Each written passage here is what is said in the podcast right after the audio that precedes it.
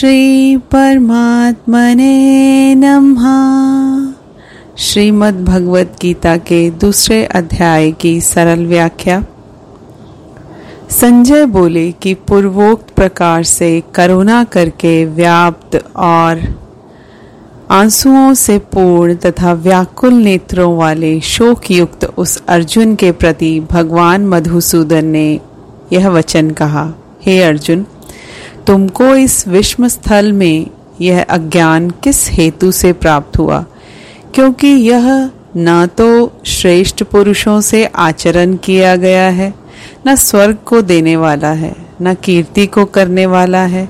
इसीलिए हे अर्जुन, नपुंसकता को मत प्राप्त हो, यह तेरे योग्य नहीं है। हे परंतप, तुच्छ हृदय की दुर्बलता को त्याग कर युद्ध के लिए खड़ा हो। तब अर्जुन बोले कि, हे मधुसूदन, मैं रणभूमि में भीषम पितामह और द्रोणाचार्य के प्रति किस प्रकार बाणों से युद्ध करूँगा? क्योंकि हे अरिसूदन, वे दोनों ही पूजनीय हैं, इसीलिए इन महानुभाव गुरुजनों को न मारकर इस लोक में भिक्षा का अन्न भी भोगना कल्याणकारक समझता हूँ। क्योंकि गुरुजनों को मारकर भी इस लोक में रुधिर से सने हुए अर्थ और काम रूप भोगों को ही तो भोगूँगा। और हम लोग यह भी नहीं जानते कि हमारे लिए क्या करना श्रेष्ठ है। अथवा यह भी नहीं जानते कि हम जीतेंगे या हमको वे जीतेंगे, और जिनको मारकर हम जीना भी नहीं चाहते, वे ही धृतराष्ट्र के पुत्र हमारे सामने खड़े हैं। इसीलिए कायरता, रूप, दोष करके उपहत हुए स्वभाव वाला और धर्म के विषय में मोहित चित हुआ मैं। आपको पूछता हूँ, जो कुछ निश्चय किया हुआ कल्याणकारक साधन हो, वह मेरे लिए कहिए, क्योंकि मैं आपका शिष्य हूँ। इसीलिए आपके शरण हुए मेरे को शिक्षा दीजिए, क्योंकि भूमि में निष्कंटक धन धान्य संपन्न राज्य को और देवताओं के स्वामी पने को प्राप्त होकर भी मैं उस उपाय को नहीं देखता हूँ, जो कि मेरी इंद्रियों के सुखाने वाले शोक को दूर कर सके। संजय बोले, हे राजन, निद्रा को जीतने वाले अर्जुन अंतर्यामी श्री कृष्ण महाराज के प्रति इस प्रकार कहकर, फिर श्री गोविंद भगवान से युद्ध नहीं करूँगा, ऐसे स्पष्ट कहकर चुप हो गए। उसके उपरांत, हे भरतवंशी धृतराष्ट्र, अंतर्यामी श्री कृष्ण महाराज ने दोनों सेनाओं के बीच में उस शोक युक्त अर्जुन को हँसते हुए से यह वचन कहे, हे अर्जुन तू न शोक करने योग्यों के लिए शोक करता है, और पंडितों के से वचनों को कहता है, परंतु पंडित जन, जिनके प्राण चले गए हैं, उनके लिए, और जिनके प्राण नहीं गए हैं, उनके लिए भी शोक नहीं करते हैं, क्योंकि आत्मा नित्य है, इसीलिए शोक करना अयुक्त है।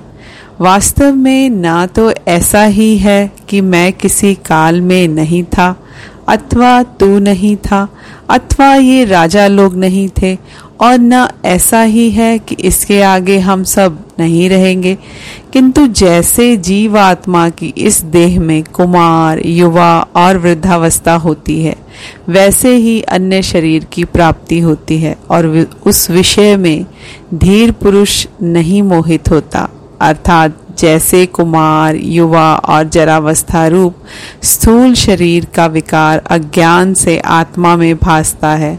वैसे ही एक शरीर से दूसरे शरीर को प्राप्त होना रूप, सूक्ष्म शरीर का विकार भी अज्ञान से ही आत्मा में भासता है। इसीलिए तत्व को जानने वाला धीर पुरुष इस विषय में नहीं मोहित होता है।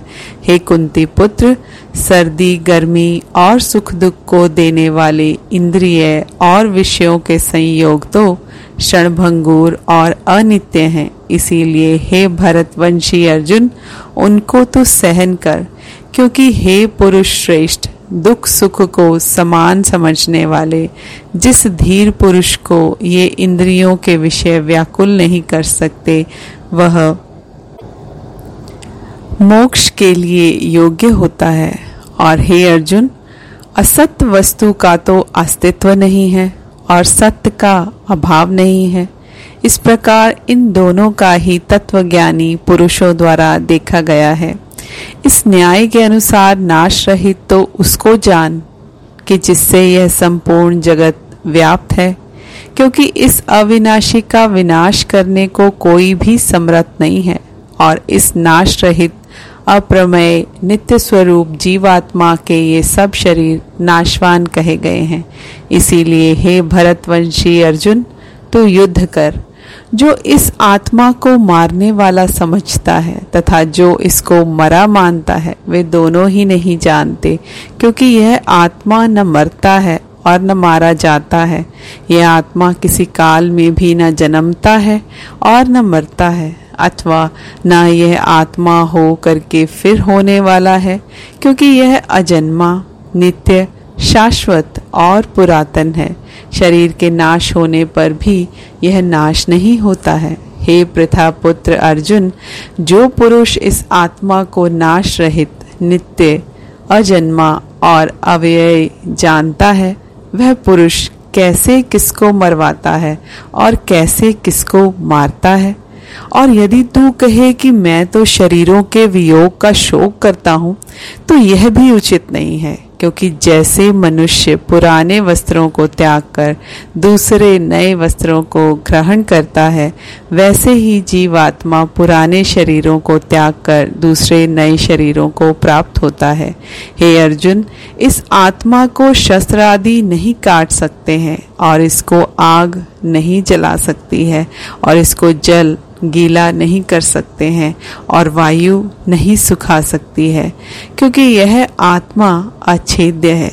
यह आत्मा अधाय अकेलध्यय और अशोष्य है, तथा यह आत्मा निसंदेह, नित्य, सर्वव्यापक, अचल, स्थिर रहने वाला और सनातन है। और यह आत्मा अव्यक्त, अर्थात इंद्रियों का अविषय और यह आत्मा अचिंत्य अर्थात मन का अविषय और यह आत्मा विकार रहित, अर्थात ना बदलने वाला कहा गया है। इससे हे अर्जुन, इस आत्मा को ऐसा जानकर तू शोक करने योग्य नहीं है, अर्थात तुझे शोक करना उचित नहीं है। यदि तू इसको सदा जन्मने और सदा मरने वाला माने तो भी हे अर्जुन, इस प्रकार शोक करने को योग्य नहीं है, क्योंकि ऐसा होने से तो जन्मने वाले की निश्चित मृत्यु और मरने वाले का निश्चित जन्म होना सिद्ध हुआ। इससे भी तू इस बिना उपाय वाले विषय में शोक करने को योग्य नहीं है। यह भीष्मादि के शरीर मायामय होने से अनित्य हैं। इससे शरीरों के लिए भी शोक करना उचित नहीं है, क्योंकि हे अर्जुन, संपूर्ण प्राणी जन्म से पहले बिना शरीर वाले और मरने के बाद भी बिना शरीर वाले ही हैं। केवल बीच में ही शरीर वाले प्रतीत होते हैं, फिर उस विषय में क्या चिंता है? हे अर्जुन, यह आत्म तत्व बड़ा गहन है, इसीलिए कोई महापुरुष ही इस आत्मा को आश्चर्य की ज्यो देखता है, और वैसे ही दूसरा कोई महापुरुष ही आश्चर्य की ज्यो इसके तत्व को कहता है और दूसरा कोई ही इस आत्मा को आश्चर्य की जो सुनता है और कोई कोई सुनकर भी इस आत्मा को नहीं जानता। हे अर्जुन, यह आत्मा सबके शरीर में सदा ही अवध्य है। इसीलिए संपूर्ण भूत प्राणियों के लिए तू शोक करने को योग्य नहीं है। और अपने धर्म को देखकर भी तू भय करने को योग्य नहीं है, क्योंकि धर्म युक्त युद्ध से बढ़कर दूसरा कोई कल्याणकारक कर्तव्य क्षत्रिय के लिए नहीं है। हे पार्थ, अपने आप प्राप्त हुए और खुले हुए स्वर्ग के द्वार रूप इस प्रकार के युद्ध को भाग्यवान क्षत्रिय लोग ही पाते हैं। और यदि तू इस धर्मयुक्त संग्राम को नहीं करेगा तो स्वधर्म को और कीर्ति को खोकर पाप को प्राप्त होगा। और सब लोग तेरी बहुत काल तक रहने वाली अपकीर्ति को भी कथन करेंगे। और यह अपकीर्ति माननीय पुरुष के लिए मरण से भी अधिक बुरी होती है। और जिनके तू बहुत माननीय होकर भी अब तुच्छता को प्राप्त होगा। वे महारथी लोग तुझे भय के कारण युद्ध से उपराम हुआ मानेंगे। और तेरे वैरी लोग तेरे सामर्थ्य की निंदा करते हुए बहुत से न कहने योग्य वचनों को कहेंगे। फिर उससे अधिक दुख क्या होगा? इससे युद्ध करना तेरे लिए सब प्रकार से अच्छा है, क्योंकि या तो मरकर स्वर्ग को प्राप्त होगा अथवा जीत कर पृथ्वी को भोगेगा। इससे हे अर्जुन, युद्ध के लिए निश्चय वाला होकर खड़ा हो। यदि तुझे स्वर्ग तथा राज्य की इच्छा न हो तो भी सुख दुख लाभ, हानि और जय पराजय को समान समझकर उसके उपरांत युद्ध के लिए तैयार हो। इस प्रकार युद्ध करने से तू पाप को प्राप्त नहीं होगा।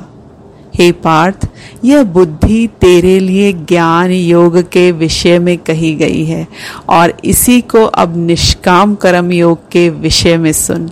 जिस बुद्धि से युक्त हुआ तू कर्मों के बंधन को अच्छी तरह से नाश करेगा।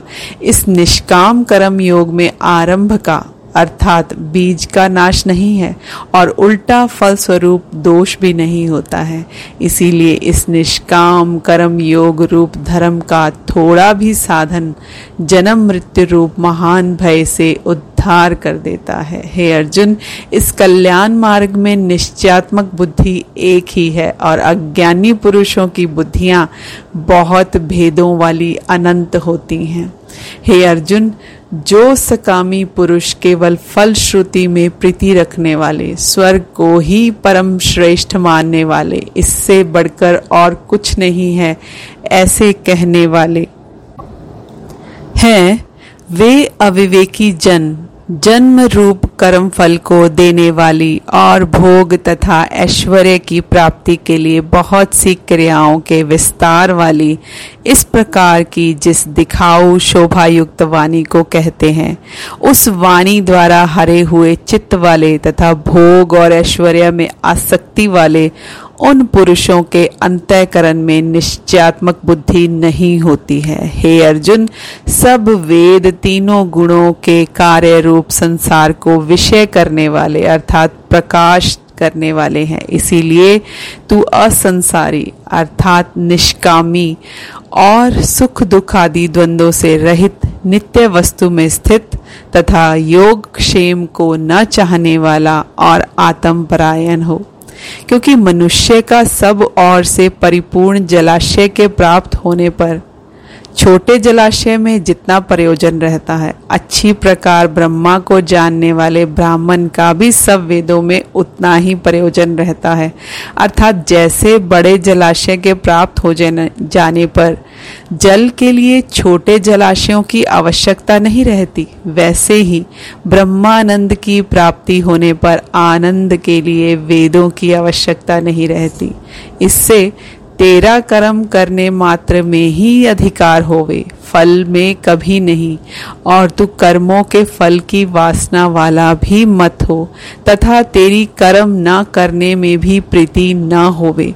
हे धनंजय, आसक्ति को त्याग कर तथा सिद्धि और असिद्धि में समान बुद्धि वाला होकर, योग में स्थित हुआ कर्मों को कर, यह समत्व भाव ही योग नाम से जाना जाता है।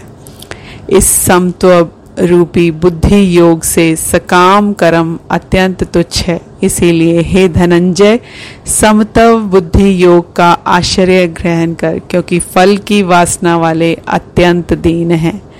समतव बुद्धि युक्त पुरुष, पुण्य पाप दोनों को इस लोक में ही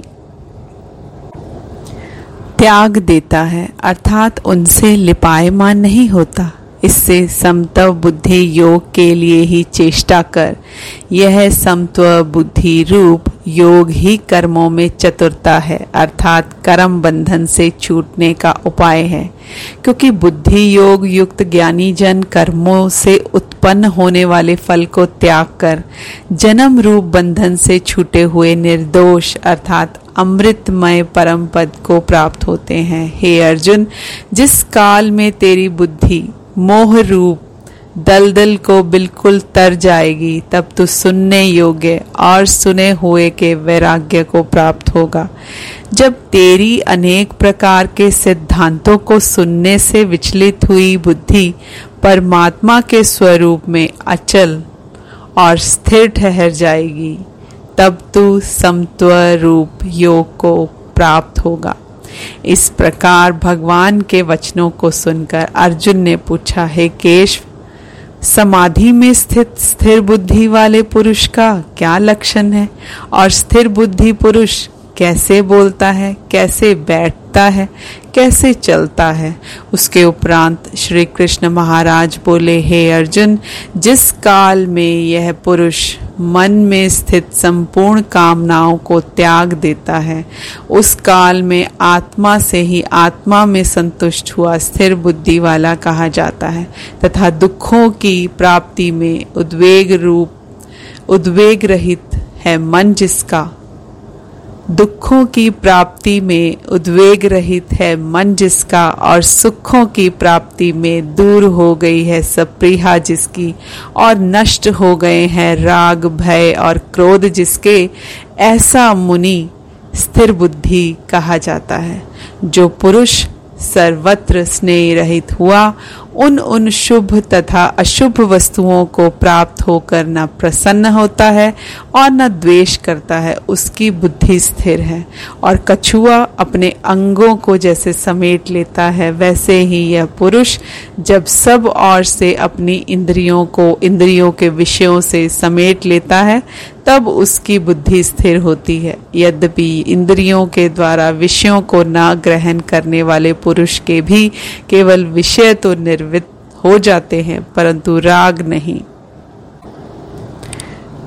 निवृत्त होता, और इस पुरुष का तो राग भी परमात्मा को साक्षात करके निवृत्त हो जाता है। और हे अर्जुन, जिससे कि यत्न करते हुए बुद्धिमान पुरुष के भी मन को यह प्रमथन स्वभाव वाली इंद्रियाँ बलात् हर लेती हैं इसीलिए मनुष्य को चाहिए कि उन संपूर्ण इंद्रियों को वश में करके सम्माहित चित हुआ मेरे परायण स्थित होवे, क्योंकि जिस पुरुष की इंद्रियाँ वश में होती है, उसकी बुद्धि स्थिर होती है।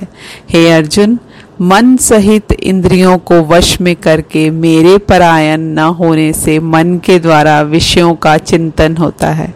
और विषयों को चिंतन करने वाले पुरुष की उन विषयों में आसक्ति हो जाती है और आसक्ति से उन विषयों की कामना उत्पन्न होती है और कामना में विघ्न पड़ने से क्रोध उत्पन्न होता है और क्रोध से अविवेक, अर्थात मूड भाव उत्पन्न होता है और अविवेक से स्मरण शक्ति भ्रमित हो जाती है और स्मृति के भ्रमित हो जाने से बुद्धि अर्थात ज्ञान शक्ति का नाश हो जाता है और बुद्धि के नाश होने से यह पुरुष अपने श्रेय साधन से गिर जाता है।